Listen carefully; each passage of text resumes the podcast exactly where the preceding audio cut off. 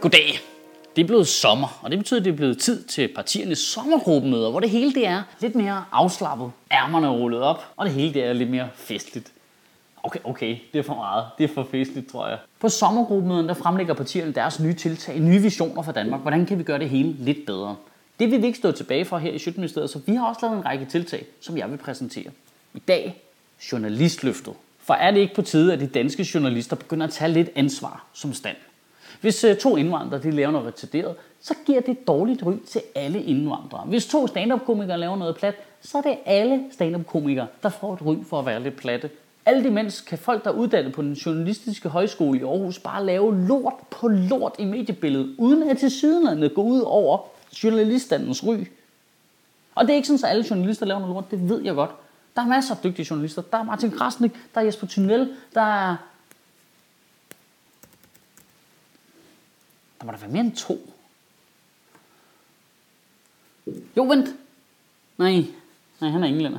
Men problemet er jo, at det til syden ikke giver journalister et dårligt ryg, når de bare laver, du ved, BT og fladskamstest og ser og hører og aflytter folk. Og de fylder bare mediebilledet med lort på lort på lort og falske overskrifter og lyver og strammer og ødelægger information fuldstændig og vi ser som samfund ikke dårligere på journalister som stand. Hvorfor skulle de så ændre på det? En journalist kan snilt bare gå for at være spindoktor for fucking statsministeren, mand. Til at være chef på Se og Hør, til at være politisk kommentator på TV2. Men hvis et enkelt skuespiller laver en dårlig reklame, så hænger det bare på dem for livet. Prøv at der er en større procentdel af journalister, der laver dårlig journalistik, end der er indvandrere, der er kriminelle. Og alligevel så giver det dem ikke dårligt Jeg forstår det simpelthen ikke. Det er vigtigt at huske på, at hver gang vi alle sammen sidder og snakker om, hvor meget reality-genre den ødelægger vores samfund, og åh, det er en frygtelig kultur og kendthedsting, så det er så sindssygt vigtigt at fokusere på, det er ikke Sidney Lee eller en af de unge møder, der har besluttet, det skal være inde i fjernsynet. Det er folk, der er uddannet på den danske journalisthøjskole, folk, der er medieuddannet fra universiteterne, eller folk, der kommer fra tilrettelæggerlinjen ude på filmskolen. Det er ikke reality-stjernernes skyld, det er journalisternes skyld hver gang. Når vi kritiserer politikerne for, at det hele det handler om form over indhold, og hvorfor snakker man om spin og meningsmålinger, det er fordi, det er en journalist, der har valgt, at det er vinklen. Det er en person uddannet på den danske journalisterskole, der har valgt ikke at snakke om indhold. Hver gang.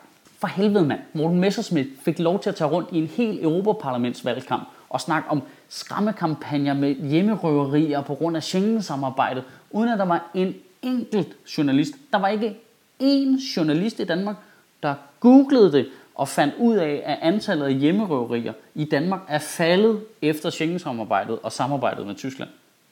Ingen googlede det. Ingen forholdt Morten Messerschmidt eller nogen andre politikere for nogen former for kritik over for det, de sagde. Det tog mig fucking tre minutter. Google, mand! Men bare rolig, for endnu en gang har vi her i Sjøtministeriet løsningen. Fordi jeg synes, at journalister de har en lige så vigtig funktion i det danske samfund som for eksempel læger eller politibetjente. Og når du er færdig på Panum Instituttet og uddannet som læge, så skal du aflægge lægeløftet. Hvis du er politibetjent, så er du underlagt politiloven. Og hvis ikke du overholder de her ting, så kan du altså faktisk blive straffet. Jeg synes, vi skal have en journalistisk ed, en, et journalistløfte, hvor de lover ikke at lave skadeligt medievirksomhed. Altså lort. Ja, det er dig, jeg kigger på, Gårdsand. Prøv at tænke på, hvis man kunne få journalister til at sige ting fra lægeløftet. Hvis du, hvis du kunne få journalister til at læse den her sætning op fra lægeløftet. Jeg svæver, at jeg ved mine forretninger som praktiserende journalist stedset skal lade det være mig magtpålæggende efter bedste skønne at anvende mine kundskaber med flid og omhu til samfundet og mine medmenneskers gavn. Det ville jo være umuligt. Jeg ved det godt. Det er umuligt. Det kommer ikke til at ske, men det er sommer. Man har lyst til at drømme. Man har lyst til at drømme store tanker. Kan du have en rigtig god sommer, og Gud bevare min bar. Hold kæft, det er varmt, mand. Det er da altid noget, man kan sidde i bare røv. Tror du, de gør det nede i Folketingssalen nogle gange? Man kan jo kun lige se dem fra livet op. Lars Løkke har nok sin nye underbukser på.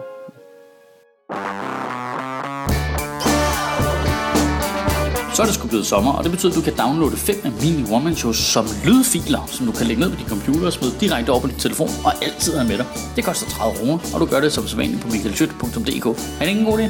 Det synes jeg. God sommer! When you go into the place that you work, you have no face.